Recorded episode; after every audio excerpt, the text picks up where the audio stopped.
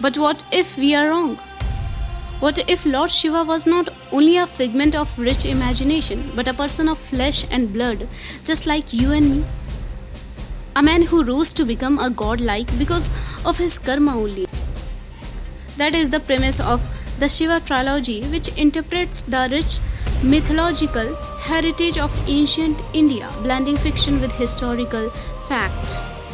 This work is therefore a tribute to the Lord Shiva and the lesson that his life is to us, a lesson lost in the depth of time and ignorance, a lesson that there exists a potential God in every single human being. All we have to do is to listen to ourselves.